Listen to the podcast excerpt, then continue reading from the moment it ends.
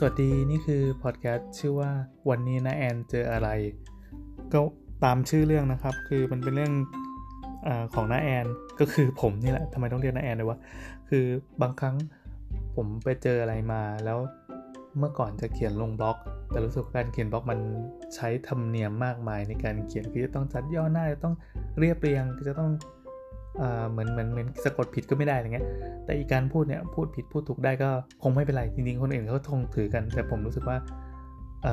สมมติว่าไปเจออะไรที่ประทับใจมา แล้วก็รู้สึกอยากระบายมันออกมาก่อนนอน ก็คือกดอัดสักทีหนึ่งแล้วก็เดี๋ยวก็ไปนอนอย่างมีความสุขแล้วเราก็มีหลักฐานเก็บไว้ว่าวันหนึ่งมันเคยเกิดเรื่องที่ตัวเองประทับใจขึ้นมา ก็